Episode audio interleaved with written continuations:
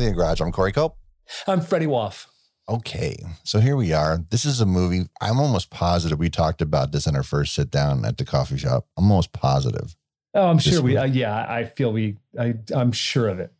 I, for some reason, when you get to this moment in the movie, in the coffee shop, and this, in the diner, I, I feel like that happened. One of us made a joke about, yeah, yeah, yeah, yeah, yeah.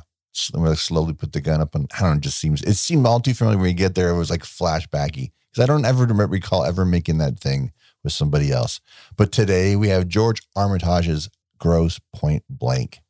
This movie sung to me in a big way because in 1997, when this movie came out, even though the class in the movie is for 1986 in 19 supposed to be obviously the movie should have come out the year earlier i was having my 10th in 97 so it was kind of a interesting timing and extra extra interesting is the fact that one of my classmates from from junior high through high school is in the movie because george armitage the director is her uncle but she was an actress anyway so it wasn't somewhat it wasn't total nepotism she actually can act no, anyway. it was total nepotism. Come on, dude.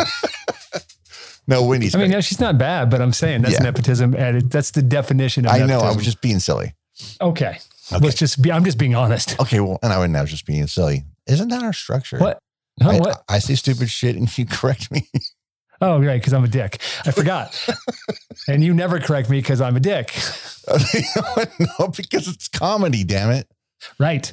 Yeah. You know what's crazy about this movie? Same same thing is like this movie kind of launched a weird because isn't this same summer or the same year as Romy and Michele? Yeah. Like right, like mm-hmm. two high school reunion movies came out like.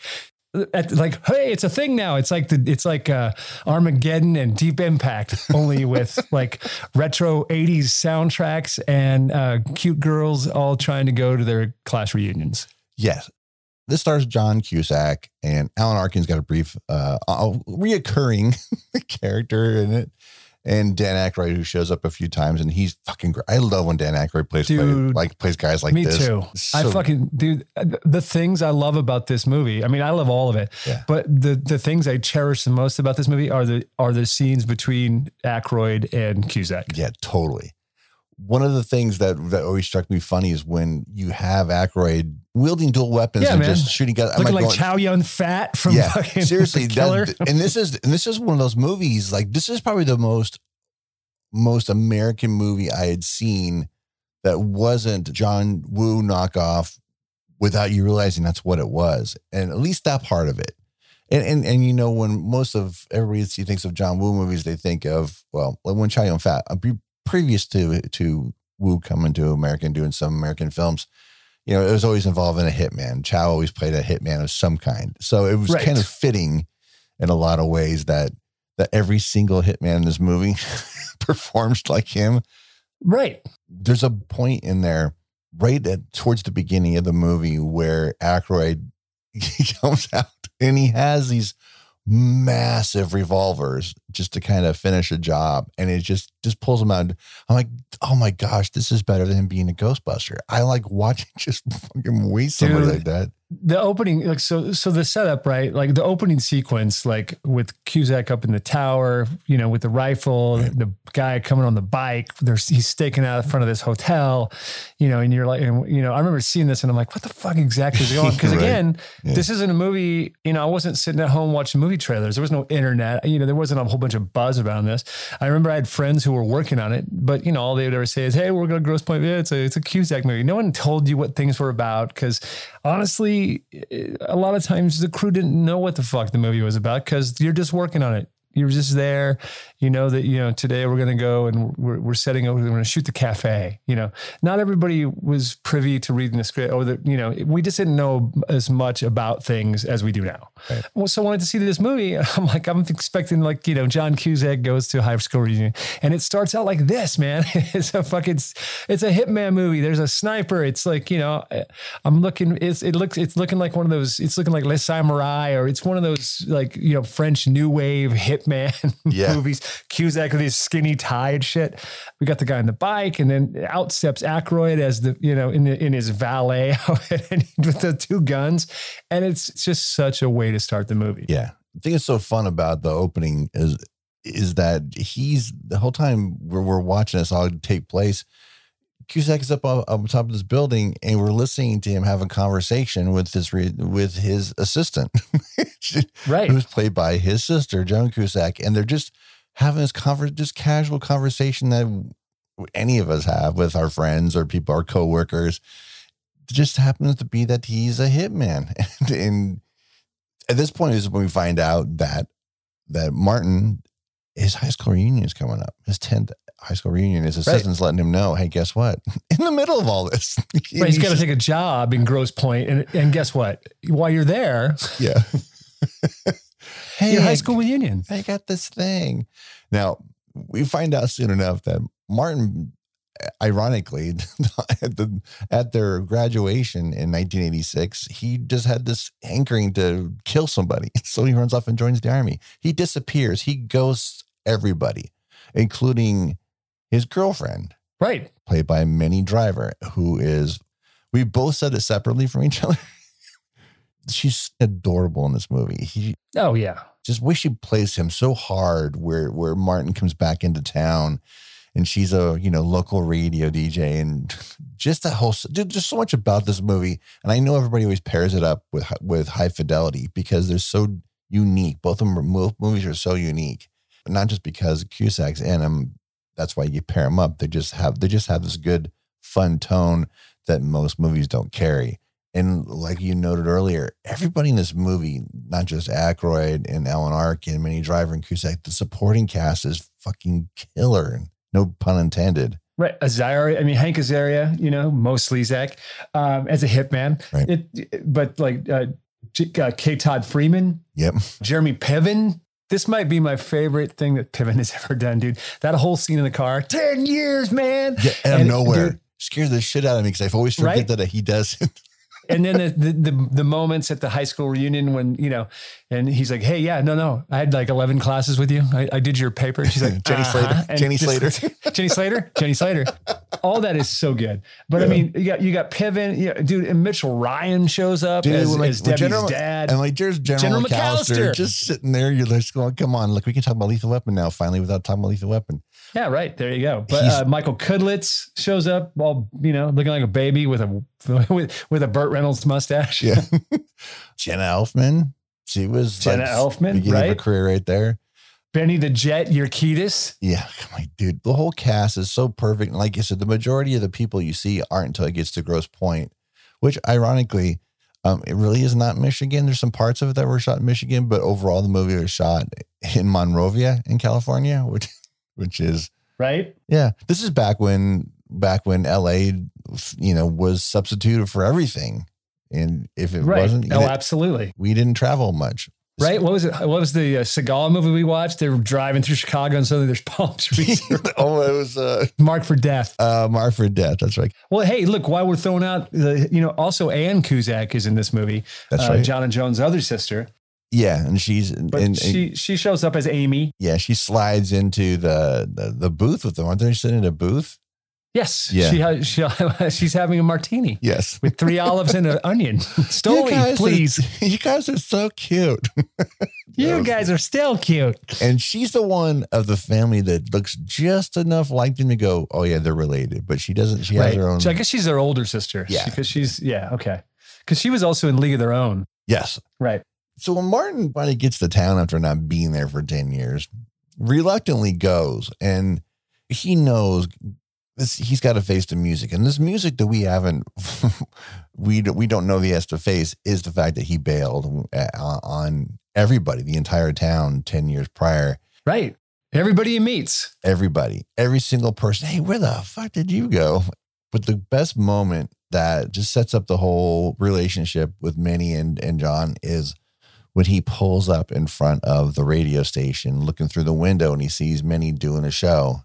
And he's been listening to her since he got into town. We're already hearing her voice. Right. And we're getting these ECUs of her right up on the mic talking. I thought that was so clever how they, how they did that. Shades of Play Misty for me. Yep. It was so good. And she looks out the window and she sees him sitting there all incognito, sunglasses, hat pulled down tight, black. Sure. Classic. Uh, hey, I'm not here. Uh, don't I don't look suspicious. Get right, up. Right. Uh, by the way, I love the fact everybody drives the same black Lincoln. Yeah, man. I mean, this has this has a lot of elements of those you know, French New Wave hitman films from the late '60s. She gives him the look and welcome back pointers, and then he drives off because he's been made. Because he's been made. Uh, I love the, I dude. I love everything about this. Uh, how he how he reconnects with everybody in kind of the same way, like random, like like with the teacher when he pulls up Yes. and they have that fucking those you know and they're trading barbs and you're like what the fuck does she really like him she she hated him when he was in school he was one of those fucking kids that was so smart the teacher hated him Yeah. yet they kind of uh, weirdly like each respect each other but yeah that where he meets Piven at the house dude and you know with with the pregnant couple and um the security guard Yeah. who who, I yes uh you so you could employ Diddley Force I mean dude it's this Dude, movie this there is so much going on in this movie and it is it, the, the dialogue is crisp it's funny it never it doesn't fall into I mean I, I want to say man I've not seen I don't know a lot of movies that have the same tone as this movie No. you know what I mean? I mean, Armitage's films do because I want to say maybe Miami Blues. It, Right. it has a similar sort of energy and tone to Yeah, it th- as this. that.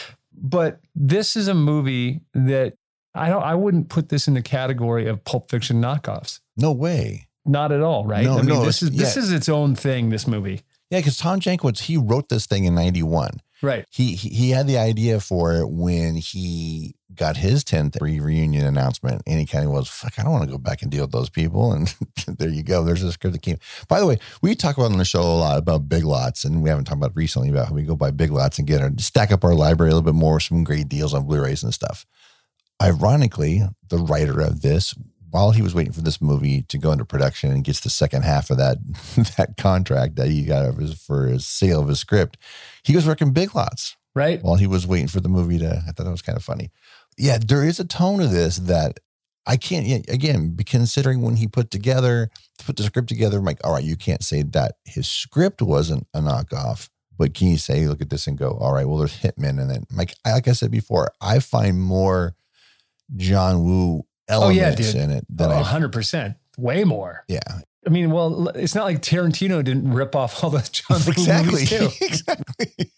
And with this, I feel I still, but I feel like it's only those action moments. The movie itself, and like you said, the overall mood and tone of it is its own thing. And like you said, I don't. I think that's why it gets paired up with High Fidelity because High Fidelity does have its own thing. It's a romantic comedy that's not really a romantic comedy, and it's done in a way that's very Right. unique. Yeah, I mean, in ways, this is kind of a romantic comedy as well. I It mean, is. will they? Will they? Won't they? Hook back up. You know, when we get to the end where it's all going to shit, and, Yeah. they're, and they're shooting the shit out of her house or her, de- you know, I mean, it's like, wow, this is going to be a lot to overcome. And I like the fact that he's addressing it while it's happening. Uh, this movie is really a lot of fun. I can't speak for how adorable Minnie Driver is in this movie. And it, this is also kind of her breakout year, right? Because this and Good Will Hunting both came out in 97. She's great in both of them. But I prefer this movie, obviously, to that movie because this is more of my sensibility and kind of sense of humor and taste. Um, but I forget how good this movie is until I say, I'm going to watch this movie. I watched it three times, Corey. I watched this fucker three times between, you know, when we we recorded last week, Colossal, and today. I watched it twice. I I think one of the reasons why I hadn't been- been so long since I watched it because I got that steel book that you told me about, and I got that, but it's a Region B thing, so it doesn't Yes. So it doesn't work. I had to work on it. But out of all the discs I've ever purchased, it's the only disc that's never worked on my all region player, and it, it sucked. I was like, uh, it sucks. So uh, so when we I watched it on Paramount Plus, and I think you did too as well. It's like when you watch it, you're like, fuck, this movie is so good, I, and it did admirable dollars. I mean, it doubled up on its on its budget, and it because it was something. It, the trailer, which I watched afterwards, does present itself in a familiar way and um but it it it definitely is its own thing and i think a lot of people were surprised by it when you when you see it Right. Everybody's looking for that John Cusack cute romantic comedy, uh, you know, that everybody was used to.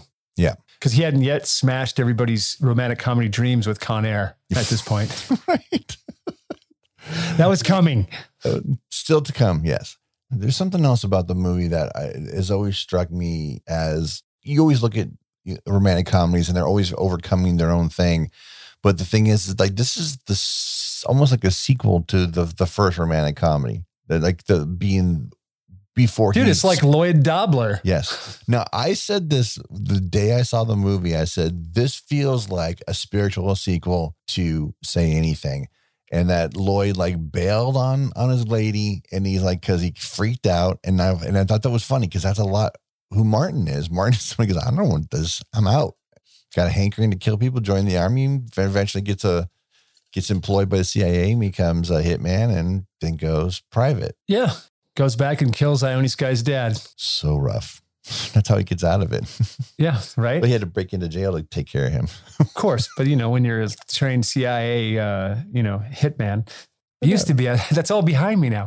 They're ba- they're so good together, the two of them. Yep. You just want them to hook up. Yeah, like when they finally do, it's like, fuck, Yeah. right? Because a lot of times you're like, yeah, it's just going to drag the story down. But yeah, I was actually like, God, man, because she is just tick for tack with him, right? Like Yep. as far as like with the banter and the and the barbs, and the training. But and that's what I love about dude. Everybody in this movie, they're, they're all on that same wavelength Right. the, the timing between all of Oh, these yeah. actors is perfect. There is definitely a juxtaposition between the real hitmen that are going on and the verbal assassinations that are happening Yeah. between the characters. You still definitely have that hierarchy of high school. You still have the the the cliques and you still have the the nerdy kids like Piven not being remembered by the popular girl, even though he had 11 classes with her, like you said. it's just, there's so much about it. This movie can't not be familiar to people. If you grew up in the United States anyway, it, this feels like, see, here's the thing. I didn't go to my high school reunion because any of them for obvious reasons, because I don't, didn't care for much of the people I went to school with, not unlike, not unlike Martin Blank. But when this movie came out though, 10th uh, high school reunion for me that year. And, and it was funny because I, right around the time when the movie came out is when I was getting the notifications about the reunion. Even though you're you're you're aware of it, you know it's coming because you're in your head. You're saying, "Oh, it's been ten years." Because you can count to 10 at Yeah. least if you got out of high school. Sure. 97. Oh, that's 10 years. yeah, Yeah. And it didn't look like a movie that we had seen before. When you when you, I mean when you go see the movie, the trailer, like I said, it felt familiar. But when you see the movie, it doesn't feel like something you've seen before. And it, and, and like I said, my, like my a lot like Miami Blues, it stands on its own. It has elements that are familiar, like I said earlier, but it doesn't feel. I don't know. It just it feels like one of those typical Hollywood pictures that we got back then, where you know that we're Right. so sorely missed right now.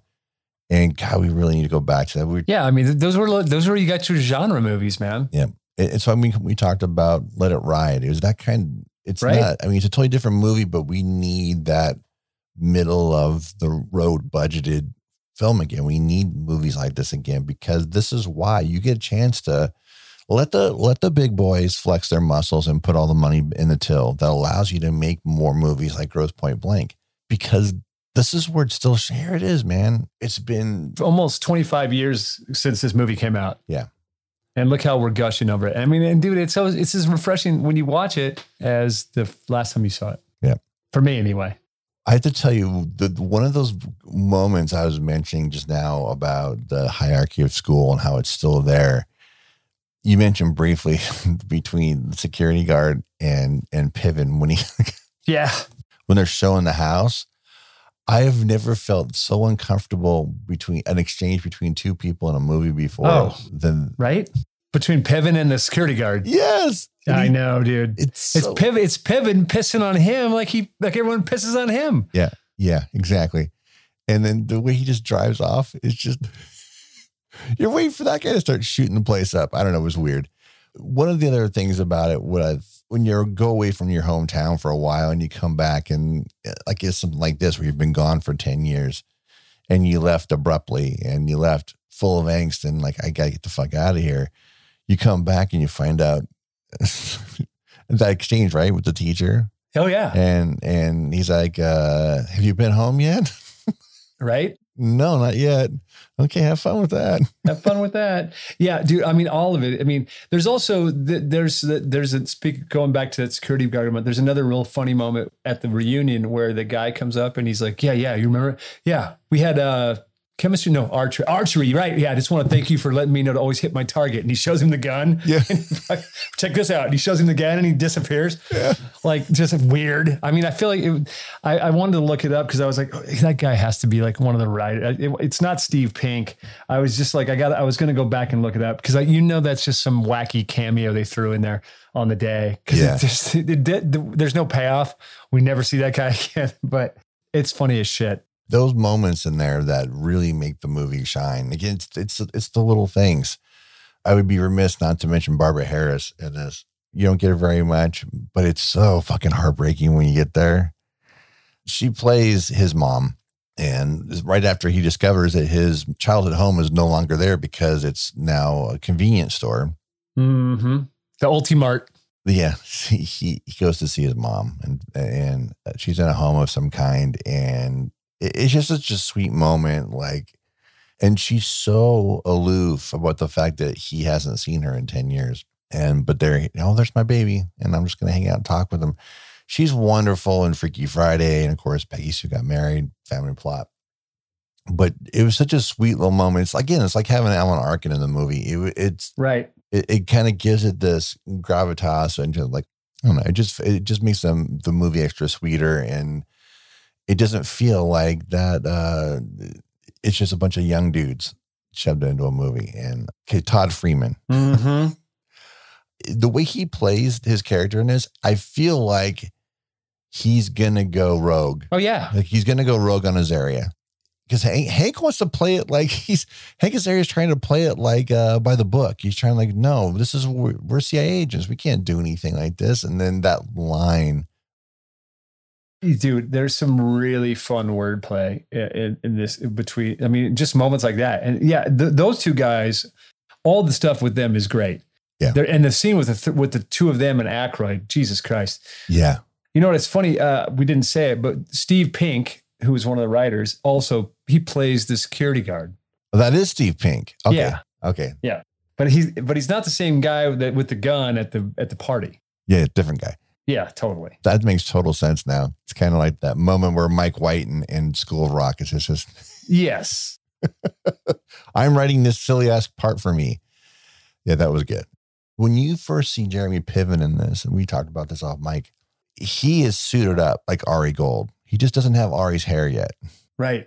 but he's suited up, super tighty knot on his tie, jammed up to his neck.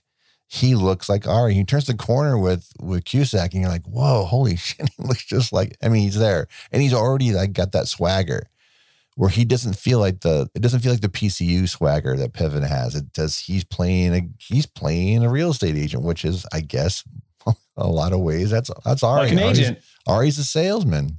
If there was one thing I would have changed about the movie, and it's I know sometimes less is more or whatever, but I I mean we talked about I wish we would have seen Aykroyd more in it. We could have had a little more interaction with him because his moment, but maybe it is. Maybe it's just the moments that he's in there just so well executed and orchestrated that you just you, you feel like you you want more like it is sometimes with performances like that. You you want more.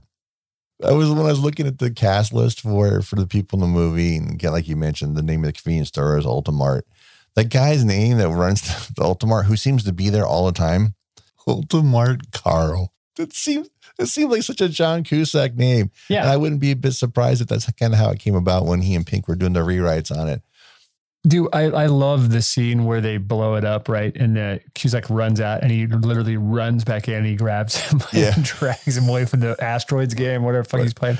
Yeah. But dude, my favorite, the, the one of my favorite moments in the whole movie is when they're shooting the place up and uh, the head gets blown off of John Travolta, I think. Yeah, the, the, yeah, the Pulp Fiction Fic- yeah, standee yeah, in the, Pulp back. Fiction standee in the back. Which it's funny when you you don't really see it until he's walking by and it's getting all shot up.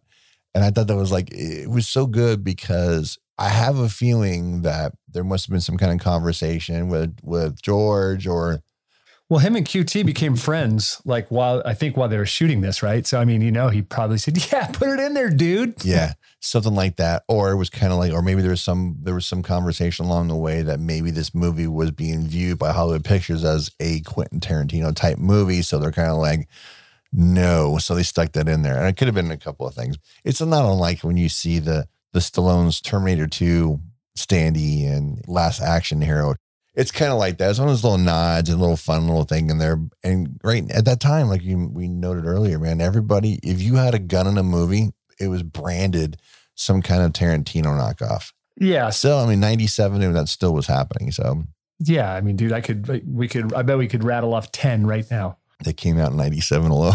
Well, just say, you know, I mean, there's, you know, uh, but by the time uh, they stopped making them, I mean, do they still do it now? Like when Yeah. something comes out, they still literally will call it a pulp fiction knockoff. Uh, you know, not every time out, but you know, a lot of things are.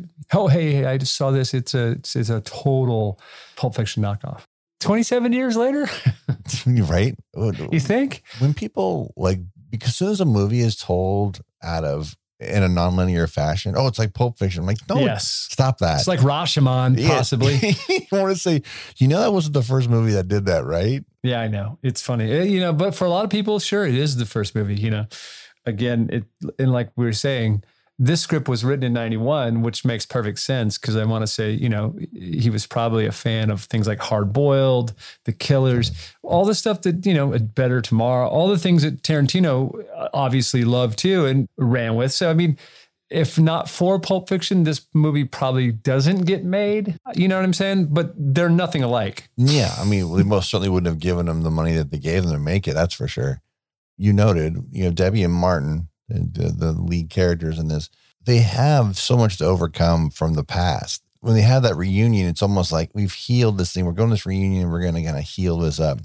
But you know, we don't. What they don't know is that he's been followed there and he gets attacked, uh, and Martin gets attacked, and he has to have a little fight in the hallway uh, you know, between the lockers, going at it until dude and Yeah. how how john woo is that fight Yeah, exactly. And the, the fight feels that's something too. The even though Woo is very hyper choreographed yeah, this doesn't feel that. It feels John No. Woo as far as the shots go, but it doesn't feel John Woo in the way it's executed. It feels No. real. Fight feels very real. dude and cusack's doing all his own shit Yeah, one hundred percent. And with there's no there's no double there nope. And and they pull wide to make sure you know that too, and they stay wide on the, for a bit to let you know that's him throwing those kicks. Oh yeah You know, good for him, man, because that's and then when you think back to say anything you're like oh yeah well fuck he was a kickboxer he was a kickboxer. It's the future future sport. lloyd dobler's changed his name to john q blank Which What does feel of- like a made up name, though, doesn't it?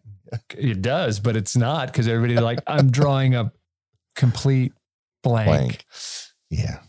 One of the worst jokes. In, well it is the worst but it, it's perfectly delivered and it comes from that that's the kind of joke that that asshole would make yes, exactly. there's the moment in the movie at the reunion where they there's the the the one the one friend who's got her newborn with him Yes. dude that may be the cutest baby i've ever seen on Holy camera shit, I, yes. i'm just like and, and the way him and cusack are looking at each other that Yeah. baby's that baby's reactions are are amazing Yeah. that that's where you kind of know that they are going to get to, you know, they're going to end up together. Cause it was a bit like, I wasn't sure, man. I was like, I don't even know if she's going to live through the movie. Right. When he has that that mom with the baby, and he they're just having their he's having this existential moment with this newborn, and the way- like you said, the way this baby looks at him, it's just like and the music cue. What's the music cue they use right there? Fuck, what was it? Oh God, yeah, it was uh, Queen and Bowie, Under Pressure.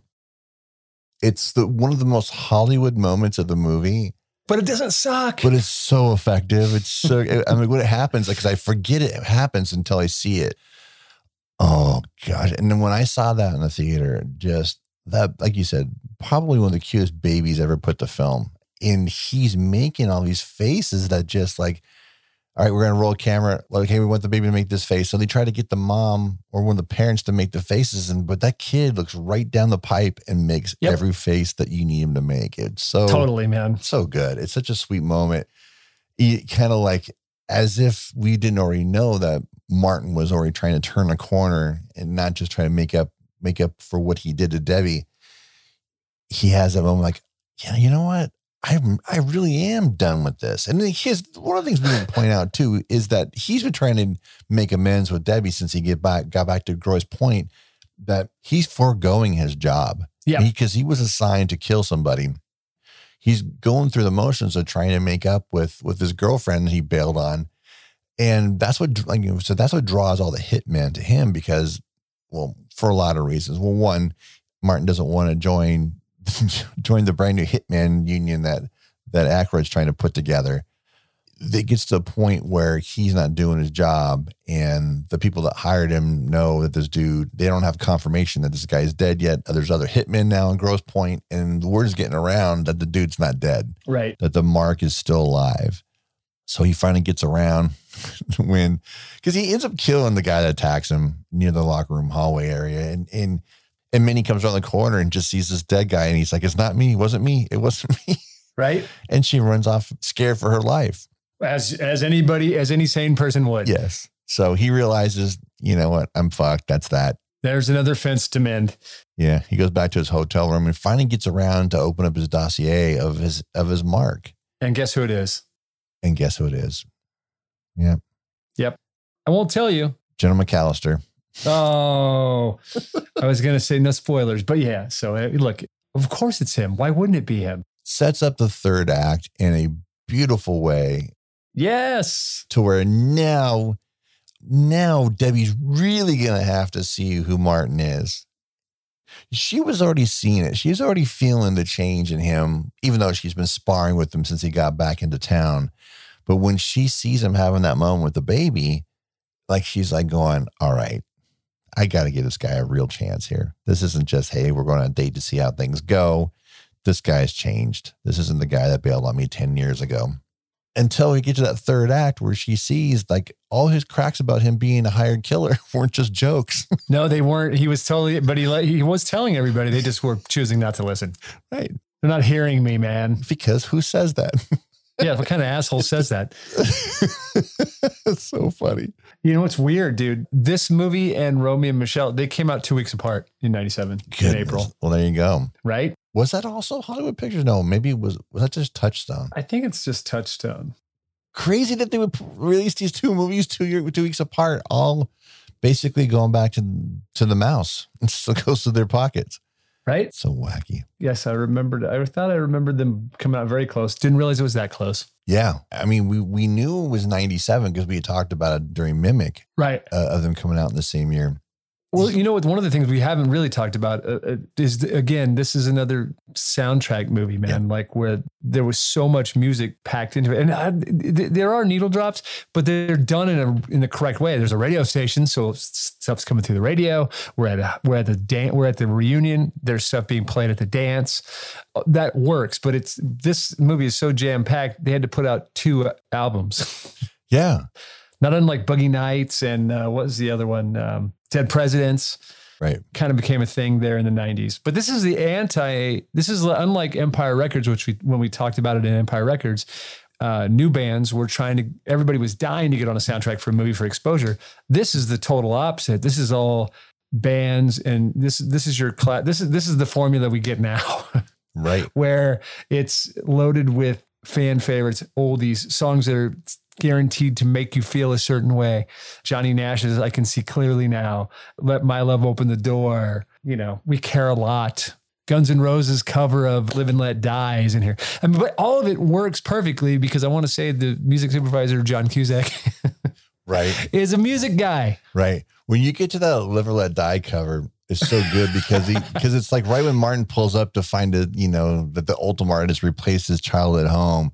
It's so fucking great. Yeah. It's funny too because that song coming out in 91 makes it, you know, the the fact that this whole story, this whole movie that we're watching was birthed from 91 from a man going back to his high school reunion. The idea that his 10th his 10th high school reunion has come up and in that reluctancy to go back.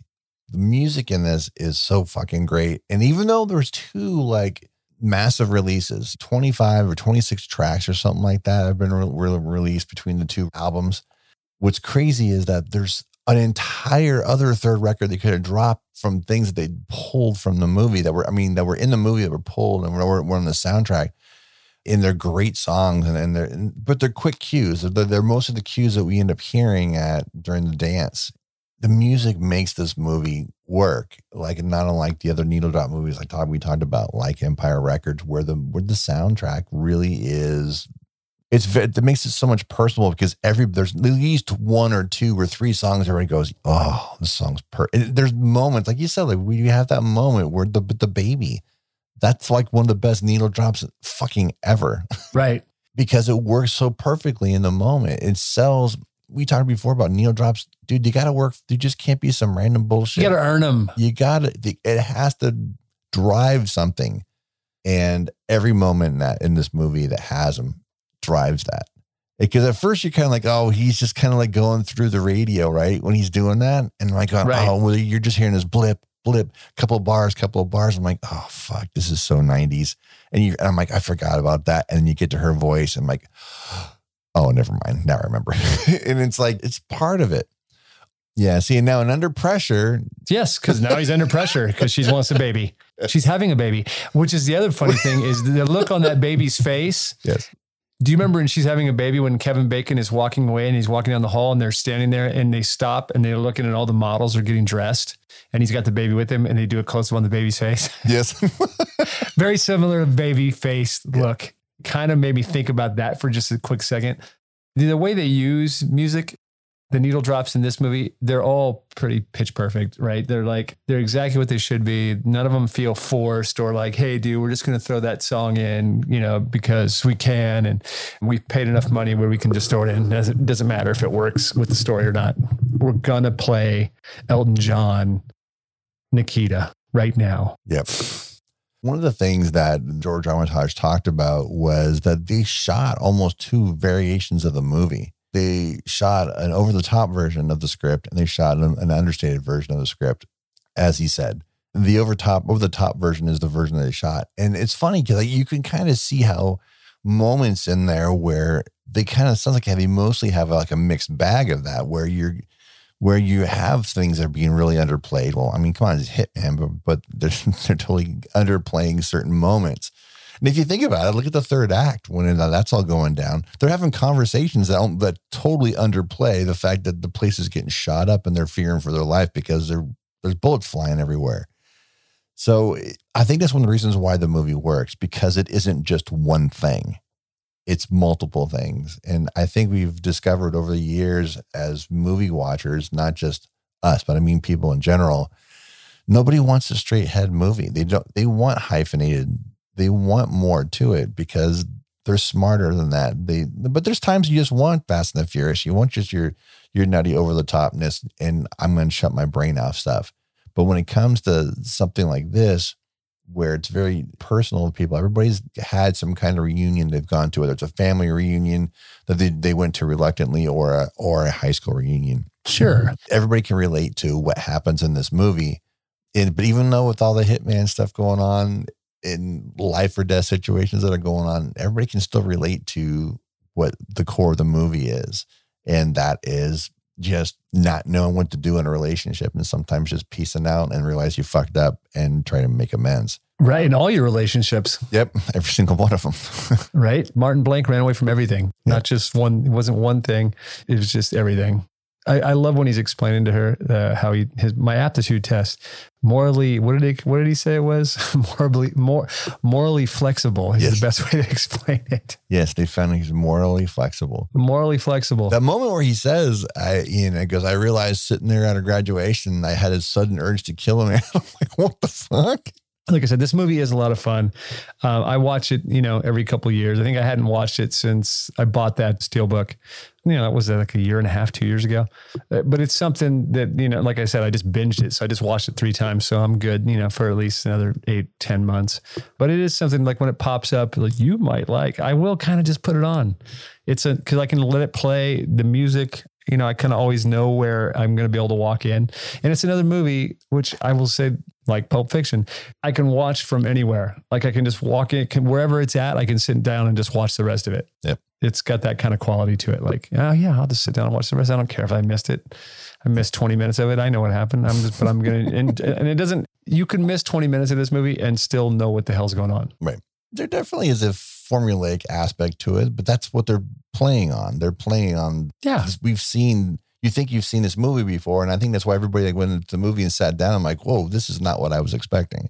One of the things that Armitage also was talking about during one of the uh, test screenings. But he was mentioning Miami Blues, and I don't want to give anything with Miami Blues, but there's something that happens in the movie at, towards the end that studio heads didn't get particularly behind. And again, the same people they were having a, a, screening and Joe Roth made a comment like right out because when the father says in, in, this movie, you've got my blessing in the bathtub at the end, he says after the after the big shootout, he's like, just cut to them leaving. So again, one of those times where notes, sometimes you're like, oh, fuck, I don't want notes from the studio. You you fear them.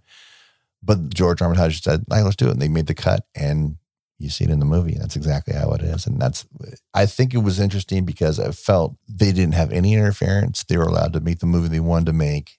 And that was rare. But back then, when you had Touchstone and you had Hollywood Pictures still around, Silver Screen Partners, oh, yeah, man. You got the bulk of what this show you're listening to right now is about. And we need that again, man. Yep. I mean, I know, I know we have a lot to, we have a big fat library to pull from during that stretch of time, but we need more of that. Dude, yeah, I mean, I wish I just I just wish that we could still. I mean, dude, like I feel like truly there was a time when they made movies for everybody. Like yeah. I don't know that that's true now, and there's more content now than ever. But I feel like a lot of the content is the same content. One streaming platform has a hit show, the other three they follow with something similar. So it, people don't like to take chances the way that they did. Even this isn't like this is and this isn't 40 years ago. This is, you know, 20, 25 years ago. Right. Even in the early aughts, uh, we were still getting sort of these kind of movies that were off kilter, yet they would appeal to everybody, but you know they they were pushed at a certain uh, they were a genre, but they could appeal to everybody on a you know a wider appeal because they had elements of things that other people you know and they were just daring. They were taking they were still taking chances.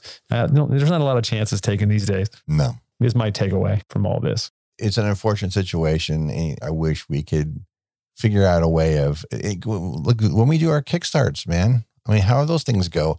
I feel like we mention something and it's like, fuck, even things that we've mentioned, we both will start and like, and like, we're both massive fans of Archer. I still haven't watched the new season yet. And, you know, it's like towards the end of it, there's like two or three episodes left. Yeah. Well, it's also, just, there's so much content, dude. That's it's the like, thing. That exactly the thing. And that when I'm not, this isn't a criticism. You use the word, word content, but that's the thing. That, be, that word has become so a bad word you know, but it's the most fitting word now because it's hard to call something a movie, you know, anymore when you see a limited series, which is really just a long movie broken up into parts. It's like it's it's easier to call something I just call it a show now. I, I, mean, I don't can't even tell anymore what something is. And when we'll talk right. about, you know, when you're sharing something or I'm sharing something with you that we hadn't heard of, and it's like, well, is that a movie or is that? I, I can't tell. it's, it's no, me neither, man. I have to ask all the time. Is it a series or you know, you know, some, some when you're looking at the banners, it's hard to tell. Like, right. I have to, you know, what I usually have to do is I have to look at the running time. Yeah. oh, it's an hour and 54 minutes. It must be a movie. sometimes that doesn't tell you anything either. No, it doesn't. Anyway, I think what uh, movies like this give, and this show gives us an opportunity to look back on movies like this in a time where if you didn't like Grosse Pointe Blank, I don't know you like, then you probably like Romy and Michele. There was, you know, you had a movie studio put out 12 movies basically yeah essentially averaged out once a once a month over a year's period but they're probably three or four of them were made for you. Sure. But there was always something that was made for there. Somebody always had something to look forward to. I think that that's kind of there, but you, like you said, there's too many outlets. And I know I hate to say that from a creator standpoint. You know, you're you're a writer too, and I'm a writer, and it's like, yeah, it's great that there's so many outlets for you for your work to be pitched to and possibly produced. But holy shit, dude. Yeah, man. It's I don't want to say, I don't want to use the term like it's watered down, but I mean, I feel like there is a certain amount of it's watered down because there's so much being churned out. They can't all be good. No. It's not all bad. I mean, and look, man, if you're getting your stuff made, that's great. Right. I, I would never complain if somebody made something of mine into, you know, if it, if it got made. Right. But I'm just saying, it's like, I, I can't keep up with all of the streaming services that there are, and, and everything. Like even Tubi, I saw this morning.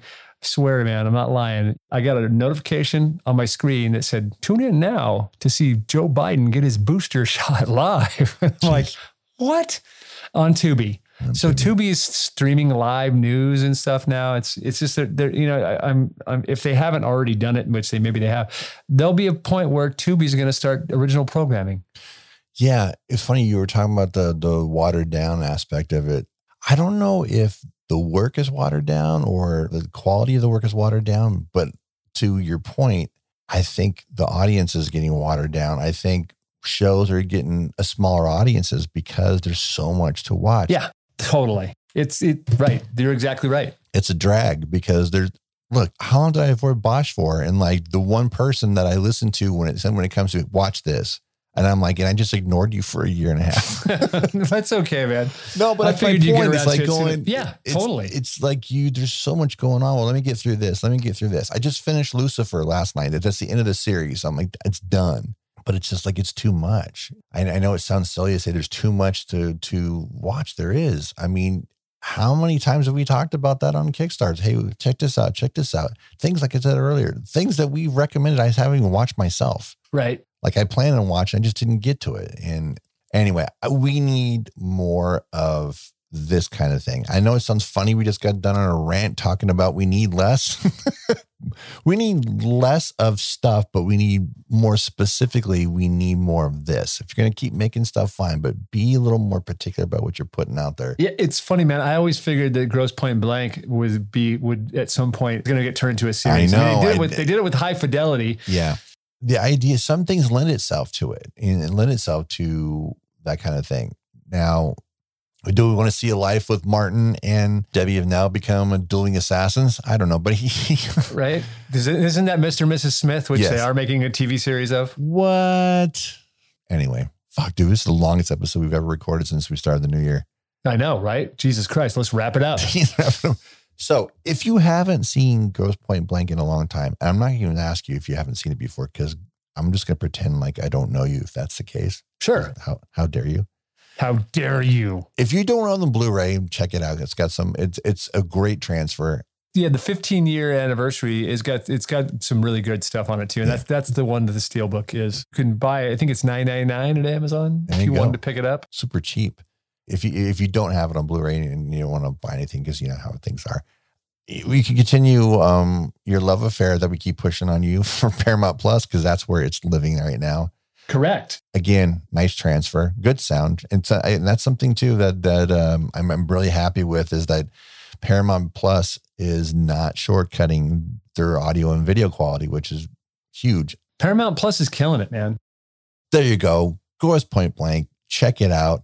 You got a bevy of people at the beginning of their careers. That seems to be a, a theme for September. Slip timber. The front, forefront, you got John Cusack and Minnie Driver, who are just tremendous together. Yeah, man. And you got your supporting cast of, oh, by the way, I want to say this really quick before I, because I, I blanked on it. When Joan Cusack is breaking down the office, Oh, the best. I'm just breaking down the office. she's taking a, she's already talking to somebody and she takes a call from Martin. And it was just fucking great. Yeah. I left you something under your ta- under your desk. And she's really despondent because she's having to break down the office and basically Also, dude, he's holding that fucking switch, and you're like, he's gonna blow her up. The Yeah. first time I saw it, you know, he's holding the switch, the detonator switch. Right. I left a little something under your office, and she, you hear her reach under there, and you know she's thinking it too. yeah, exactly. a, you know, like when she says, when he says, "Yeah, I got to take care of," you know, and she he goes, "No, no, it's not like that. I left you something under your desk. reach underneath there. Reach underneath there." And she's got he's he's got that little remote in his hand. You're like, "Oh shit." Wait, I thought you changed your mind, Martin. What's wrong with you? Yeah, that's such a good moment.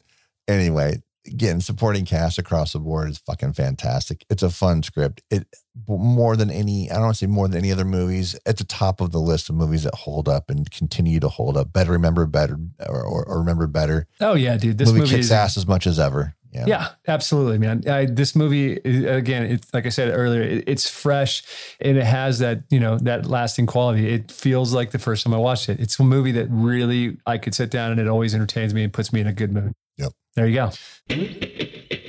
So if you want to follow the show on Twitter, it's at Karate Pod, or Instagram, it's the same at Karate Pod. Or if you want to follow us on Letterboxd, you can follow Corey at Corey underscore Culp. Or if you'd like to support the show on Patreon, you're probably going to get a very long version of this episode. Yeah. it's at patreon.com slash KITG podcast. If you'd like to follow me, you can follow me at Martin Q Blank. at letterbox.com. That's letterbox.com, Martin Q. Blank.